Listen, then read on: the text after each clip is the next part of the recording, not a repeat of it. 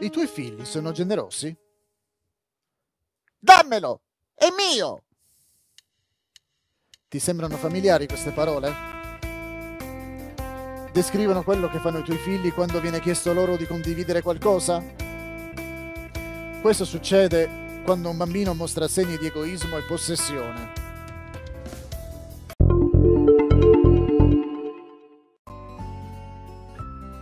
La generosità deve essere insegnata.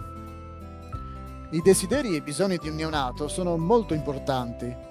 Non si rende conto delle tante notti insonni passate dai suoi genitori per nutrirlo, pulirlo e fornirgli tutte le attenzioni che brama. Naturalmente, con il tempo, il bambino diventa più consapevole degli altri, ma gli si deve insegnare sia la generosità che qualsiasi altra qualità. La generosità non è una qualità che si sviluppa geneticamente, va coltivata.